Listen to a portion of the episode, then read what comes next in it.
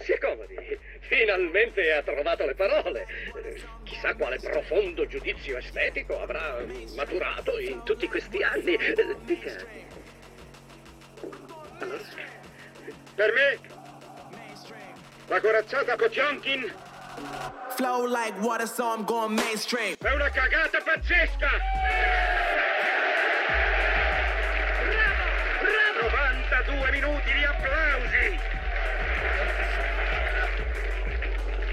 Hai capito? Eh? Merda!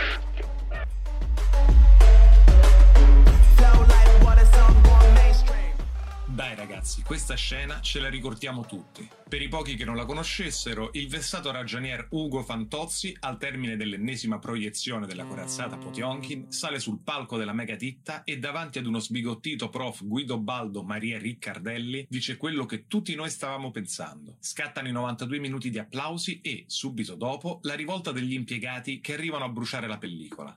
Capolavoro indiscusso. Ma la corazzata? Diciamo che con il secondo tragico Fantozzi, l'opera più famosa del regista russo Sergei Eisenstein entra nell'immaginario collettivo italiano come un film praticamente eterno, assolutamente incomprensibile e a tratti disgustoso, più o meno come la carne putrefatta ricoperta dai vermi del primo atto. Oddio, ma che è sta cafolata? Commissionato da Lenin per il ventennale della rivoluzione sovietica del 1905, fu proiettato per la prima volta il 21 dicembre del 1925 al teatro Bolshoi di Mosca e la leggenda vuole che durante la proiezione Eisenstein ne ultimò il montaggio. Il film è un manifesto politico comunista, diciamo a metà tra un documentario e un racconto epico ultrarealista che espone i fatti del vero ammutinamento dell'equipaggio della Potionkin. Infatti subisce già dall'anno seguente, il 26, una pesante censura in tutti i paesi che ne avevano acquistato i diritti. Viene infatti rimontato, tagliato e velocizzato per evitare che il messaggio di rivoluzione arrivasse alle masse. Cazzo di cane, maestro, conto su di lei. Cazzo di cane.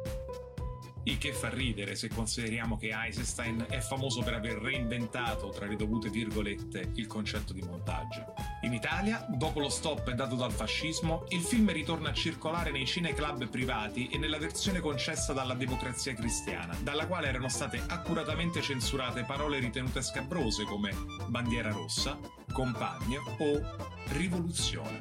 Il tutto condito da un taglio netto di tutte le scene più cruente e l'aggiunta di un commento iniziale totalmente estraneo al film originale. Il colpo di grazia è quello del 1964, dove vengono eliminati addirittura i sottotitoli. Il resto è storia. Per la critica è un capolavoro del cinema mondiale, per il pubblico sarebbe giunto il momento di dargli fuoco.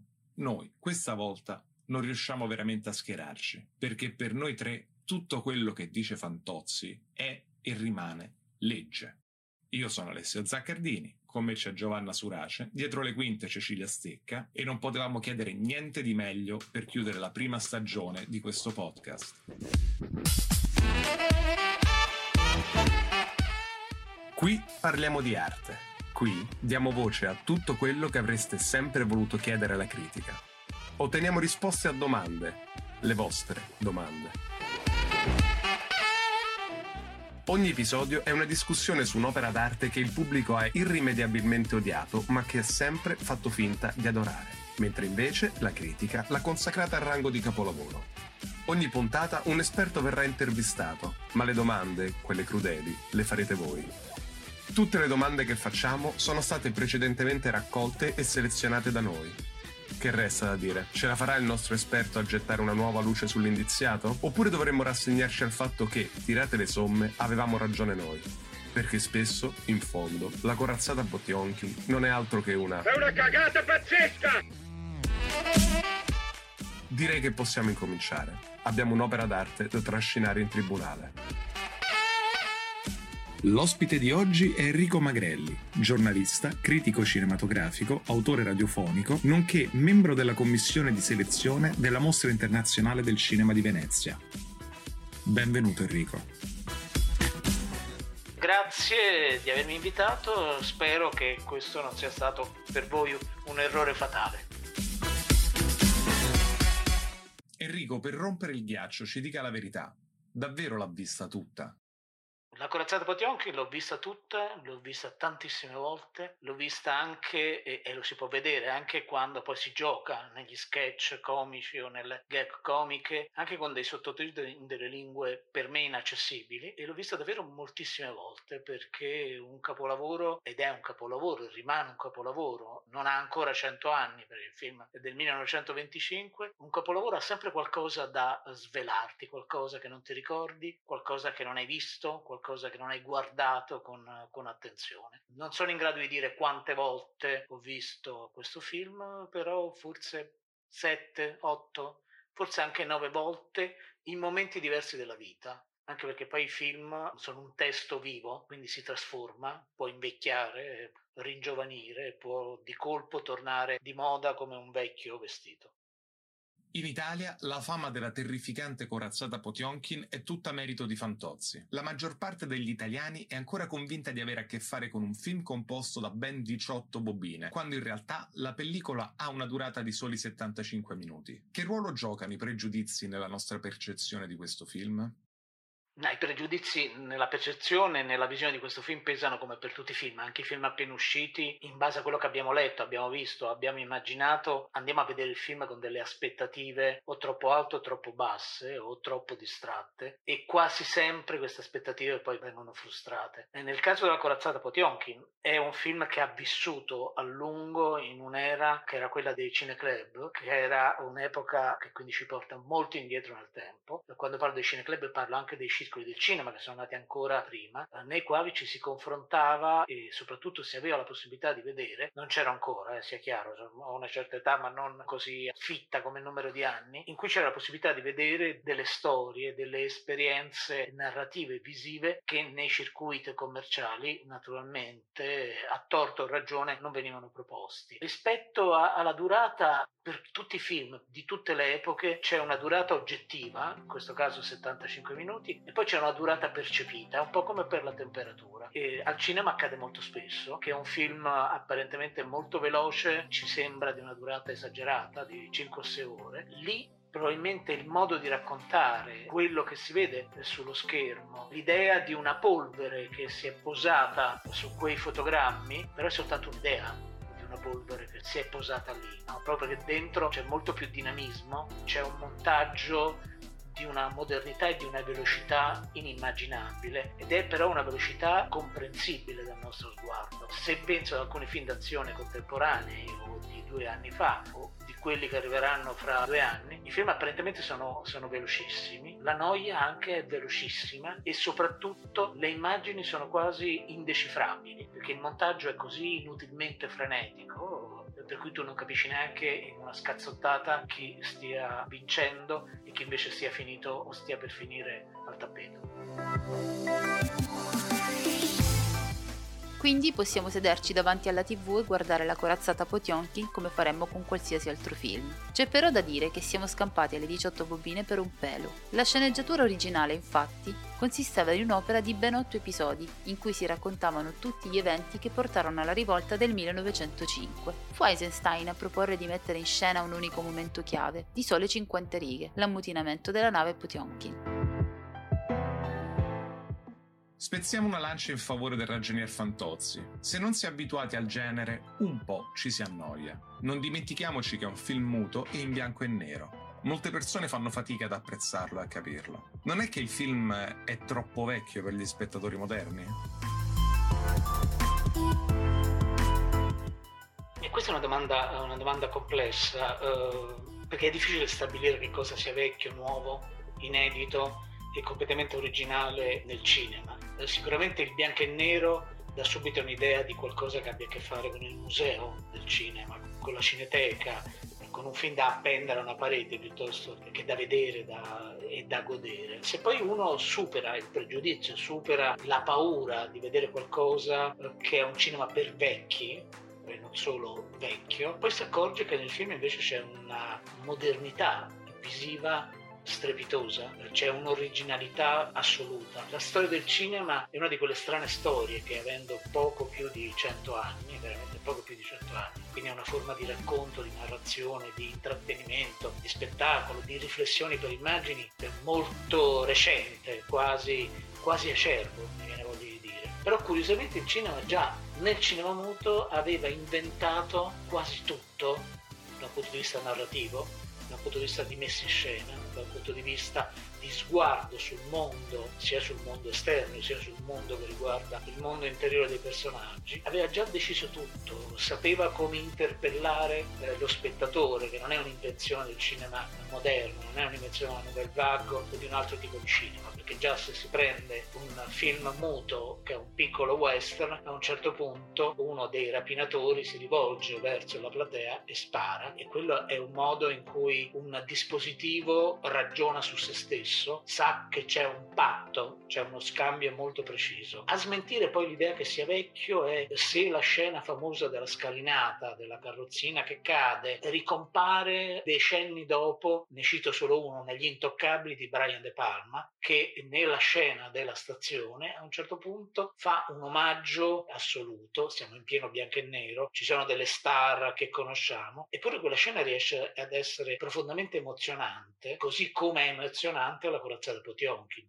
per godere della scena degli intoccabili non è necessario aver visto la corazzata Potionkin. Però se quello snodo narrativo, che è uno snodo anche di montaggio, di ritmo, di suspense, di suspense anche come sospensione del racconto dello spettatore, funziona negli intoccabili, a maggior ragione, se uno guarda l'originale, può funzionare perfettamente anche lì. Il bianco e il nero sono dei colori, non tutti i film in bianco e nero sono identici, e proprio perché i grandi direttori della fotografia poi utilizzavano delle sfumature molto molto, molto variegate e poi soprattutto nella carrozzata Potionkin, come si sa da mille studi che sono stati fatti e di teoria, di storia e di critica, c'è un'idea, c'è una riflessione sul montaggio cinematografico che non è moderno, è eh, già lanciato in un futuro lontanissimo, eh, è già un film da quel punto di vista proprio di meccanismo con cui è costruito che potrebbe essere un film del 2200, del 2300. È chiaro, racconta un momento di storia della Russia rielaborata, romanzata e questo però non ci deve spaventare, cioè dimentichiamoci il contenuto se vogliamo e riflettiamo su quelle facce, su come veramente un regista come Eisenstein è il maestro di tutti i montatori eh, del mondo, non solo lui, no? però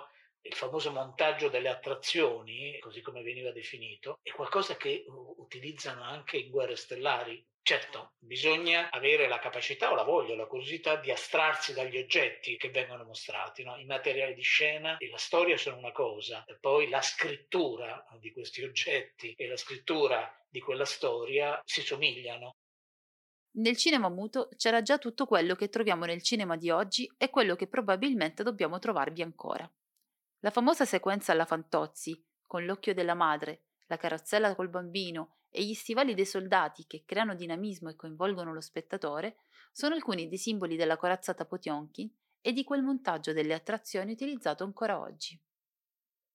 Secondo il collettivo Wuming, la famosa scena del Cineforum è in realtà una parodia colta. Secondo loro sarebbe un remake del film di Eisenstein. L'ironia non sarebbe diretta alle cose pesanti e difficili propinate dagli intellettuali, ma al potere rappresentato dalla megaditta che si appropria della cultura e la svuota di significato. Così l'avrebbero pensata gli spettatori degli anni 70, figli dell'Italia dei movimenti radicali e delle lotte operaie. In questo caso Fantozzi ci starebbe segretamente dicendo che il film merita una seconda chance? Secondo me sì, anche perché nel secondo tragico Fantozzi il film che viene mostrato è qualcosa che somiglia alla corazzata Potionkin, ma si chiama corazzata Kotionkin e quindi già il cambio di nome qualcosa vuol dire. Sicuramente lì il Fantozzi che ha ogni tanto dei moti di ribellione e poi subito sedati da, da mille fattori, si ribella con l'idea coercitiva del cineforum aziendale, di un'azienda che non riesce ad amare, nel quale non è integrato, così come si ribella quando a un certo certo non ricordo quale dei Fantozzi, ci sono una sorta di Olimpiadi o di, o di gare di atletica o, di altri sport all'interno, all'interno dell'azienda. Eh, naturalmente Paolo Villaggio era un uomo così colto, così sofisticato, così intelligente, eh, non ho idea se nella sua vita da spettatore amasse o meno vero, la vera corazzata Potionchi, però sicuramente ne riconosceva, ne riconosceva il valore. Eisenstein faceva quel film come altri film che ha fatto e soprattutto voleva parlare al popolo russo, non è che la faceva soltanto per i circoli di intellettuali, no, raccontava qualcosa che era avvenuta durante il 1905 e utilizzava il cinema come mezzo di diffusione di qualcosa che era accaduto, no? L'ammutinamento dei marinai, come dimenticare le immagini in cui c'è la carne ormai putrefatta e quello mette in moto insieme ad altri elementi una rivolta, un elemento di rivoluzione. Prendendosela con la corazzata Potionkin, eh, Fantozzi fa la sua micro, la sua micro rivoluzione. Se la prende con i film perché non ha coraggio, non ha l'ardire di prendersela con i direttori megagalattici seduti sulla poltrona di pelle, di pelle umana. Ma Fantozzi ha ragione a considerare questo film colorito oppure vediamo, guardiamolo, rivediamolo. Magari non rivediamolo per intero, rivediamo facciamo una visione così saltellante come si, si tende a fare oggi rispetto ai film, soprattutto quando uno è a casa. E quindi è, Fantozzi è uno dei marinai della vera corazzata Potionkin, forse, solo che loro poi la rivoluzione l'hanno fatta. Fantozzi per mille motivi non ce l'ha fatta. Filini non è stato il suo Lenin, ecco, diciamo così. In ogni film che si rispetti ci sono sempre livelli di lettura diversi. Questo vale anche per il film di Paolo Villaggio, in cui il ragioniere Ugo Fantozzi è in realtà un rivoluzionario mancato e la corazzata Potionkin vale la pena di essere vista. C'è comunque un motivo, oltre alla parodia, se viene chiamata corazzata Kotionkin e non Potionkin, ed è una questione di diritti che la produzione non era riuscita a ottenere. Ciò che gli impiegati guardano, infatti, sono delle scene girate apposta da Luciano Salce sulla scalinata di Trinità dei Monti a Roma. La corazzata Potionkin è nata come opera di propaganda. Rappresenta infatti un episodio della storia nazionale russa che portò alla rivoluzione del 1905. Il film si riduce a questo? A un semplice manifesto politico o c'è qualcosa di più? C'è molto di più perché esiste tutto un filone nella storia del cinema che è un filone dichiaratamente di propaganda, di agitazione sociale, è un filone di smascheramento di qualcosa contro la quale ci si deve battere ed è una produzione che eh, dichiara immediatamente suo fine, che è un fine anche pedagogico-politico. Nel caso della Corazzata Potionkin, di altri grandi film, anche di film arrivati dopo, schierati politicamente su tutt'altro fronte rispetto a un progetto socialista o proto-socialista, se vogliamo definirlo così, quello che lo distingue è proprio la forma narrativa, è la capacità di maneggiare il linguaggio cinematografico con una sapienza e una forza inventiva che fanno sì che la corazzata Potionchi non sia semplicemente un film di propaganda. È un film che ha una funzione di mediazione fra i fatti della storia, quello che sta accadendo, il film è del 25, quindi sono passati 20 anni dai fatti accaduti, e naturalmente lo fa attraverso una drammatizzazione, non è una cronaca, non è un documentario, non è un, un, film osservativo. Ora esistono i documentari osservativi in cui la macchina da presa è lì e pedina una, dei personaggi o una condizione di lavoro o una condizione di disagio. Lì c'è comunque una forma drammaturgica molto forte, decisamente dichiarata, con degli effetti di racconto davvero molto evidenti e quindi ha una ricchezza sintattica, ha una ricchezza visiva, ha una ricchezza formale che i film solo di propaganda no, non hanno, proprio perché i film di propaganda è pensato, realizzato, allestito, montato con un obiettivo molto preciso, insomma, che è quello di sensibilizzare o di denunciare una, una situazione. Eisenstein non si sottomise mai del tutto alle regole imposte dal regime sovietico in campo artistico anche durante il trionfo del realismo socialista, che trasformò ogni genere di arte in propaganda, i suoi film non persero la loro carica innovativa. Un esempio è Ivan il Terribile del 1944, in cui, nel famoso contrasto tra il primo piano dello zar e la folla di minuscoli sudditi sullo sfondo, l'uso della profondità di campo serve ad Eisenstein per sottolineare la distanza tra il popolo e chi ha il potere. Nel mondo del cinema il film ha avuto un grandissimo seguito. Molti registi hanno preso ispirazione e ancora adesso c'è chi continua a citarlo come forma di omaggio. Al di là dell'ambiente cinematografico, che cosa può offrire ad uno spettatore dei giorni nostri? Può offrire due cose molto diverse, una lezione di storia, anche se è una lezione sì, manipolata, possiamo dirlo, no? che ci aiuta a conoscere un momento della storia europea, sulla quale poi non abbiamo doc- documenti che siano documentari, cioè non abbiamo una gran massa di informazioni e di materiali, siamo in periodo ancora, ancora, ancora agli inizi. Dall'altro invece è una lezione di estetica vera e propria, nel senso che pur non utilizzando la parola, eh, il cinema, secondo molti registi, ma anche secondo molti teorici, è chiaro che il cinema muto è la forma pura del cinema che può fare a meno del dialogo, fare a meno del sonoro no, perché poi il cinema non è mai stato letteralmente silenzioso, era muto sullo schermo, poi però regolarmente le proiezioni venivano accompagnate da momenti musicali veri e propri, no? a volte l'orchestra, a volte due musici, a volte un pianista. E la lezione estetica è una lezione che ci consente di concentrarci totalmente su come vengono costruite le inquadrature perché è come se il dialogo e la musica nel film non ci distraessero. Il cinema è sicuramente la forma, è una forma molto complessa eh, di racconto, quindi quando noi vediamo il film eh, veniamo davvero invasi da una quantità di informazioni che ci arrivano, le assembliamo e soltanto poi quando rivediamo, penso al cinema, al cinema di oggi, ma anche al cinema dell'altro ieri, soltanto quando poi rivediamo i film più di una volta, eh, conoscendo la storia, conoscendo le battute, ci rendiamo conto su quali strati e quanti strati diversi il film parla con noi, eh, ragiona con noi, ci emoziona, ci indigna, ci fa pensare, semplicemente ci intrattiene. No? Anche in un film di puro intrattenimento, la quantità di input che arrivano dallo schermo sono veramente tantissimi.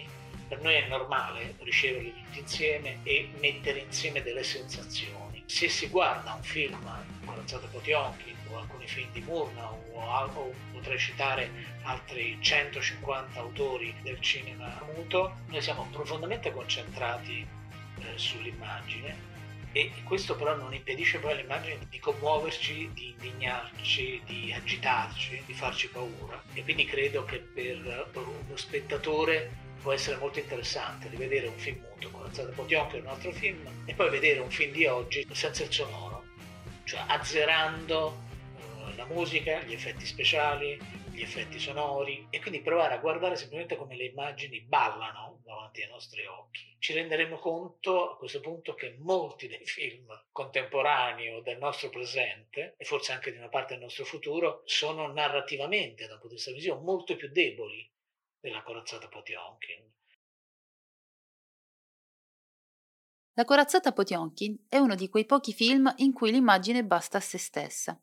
Ad ogni modo, è proprio questa l'essenza del cinema. Secondo il regista francese Jean Epstein, non esiste nessun'altra forma d'arte in grado di offrire un'esperienza estetica simile a quella cinematografica. Grazie ai movimenti delle telecamere, infatti, siamo in grado di provare delle sensazioni che nella realtà non sarebbe possibile sperimentare.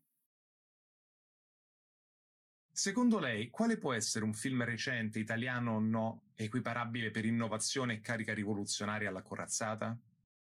In queste ultime stagioni non mi pare ci sia un film italiano eh, che abbia la carica rivoluzionaria che aveva la corazzata Potionkin proprio perché il cinema comunque ha sempre un rapporto molto interessante con le culture che lo esprimono. Se il cinema, e questa è una definizione di molti anni fa, che arriva proprio da uno studioso, da un semiologo sovietico, se il cinema è l'autorappresentazione di una società e di una cultura, all'interno delle culture e, di, e delle società contemporanee non ci sono quei nodi, quei contrasti, quei conflitti, non c'è soprattutto quella dialettica che viene raccontata dalla corazzata Potionchi e soprattutto tutti questi elementi non ci sono nella società e nella cultura italiana. Non perché non ci siano contrasti o non ci siano lacerazioni, solo che tutti quei contrasti e quelle contraddizioni quella dialettica o mancanza di dialettica in Italia, nel cinema italiano, se ne fa carico il cosiddetto cinema del reale,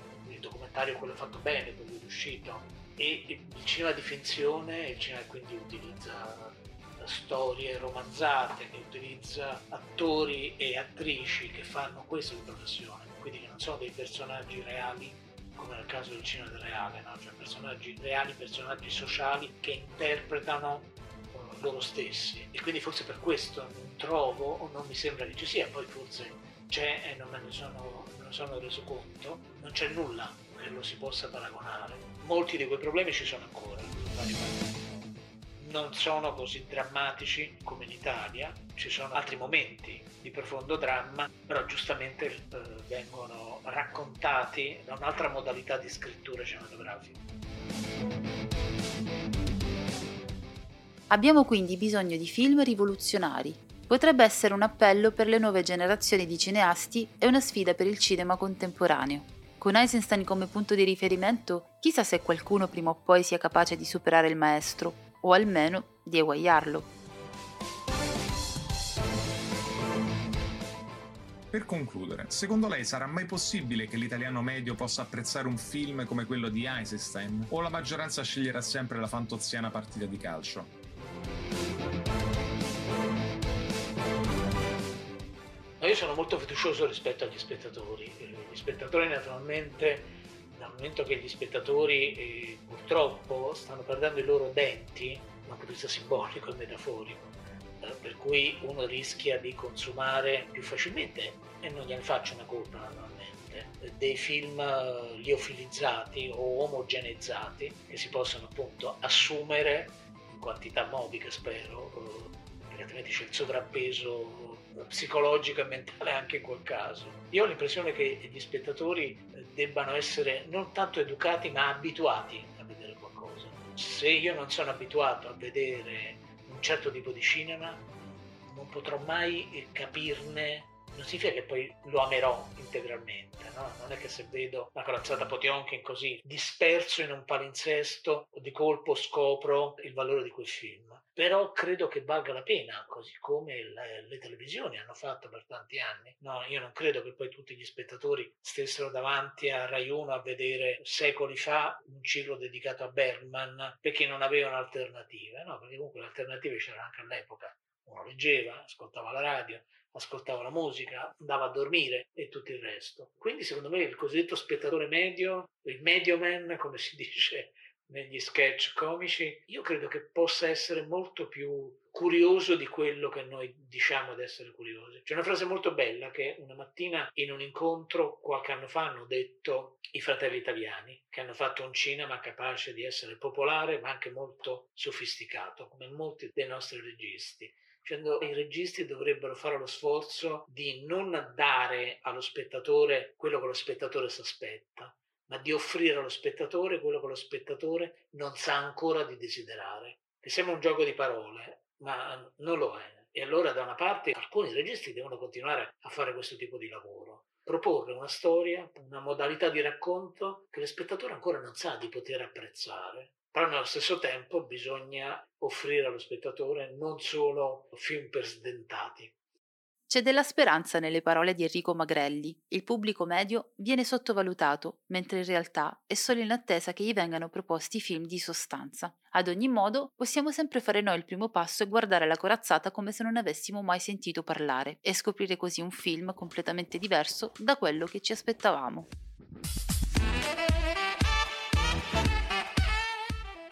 Anche questa volta abbiamo provato a riflettere su alcuni aspetti emersi dalle vostre domande riguardo alla corazzata Potionkin, il terrificante mostro del cinema novecentesco, nonché la cagata pazzesca per eccellenza. Enrico Magrelli, che ci invita ad abbandonare i pregiudizi e a guardare oltre le apparenze, è riuscito a convincervi che Fantozzi questa volta sta in realtà gridando al capolavoro? Fiduciosi che il dibattito possa essere servito a qualcosa, vi salutiamo, almeno per il momento, e speriamo di rivedervi presto, perché la prima stagione di 92 minuti di applausi si conclude qui.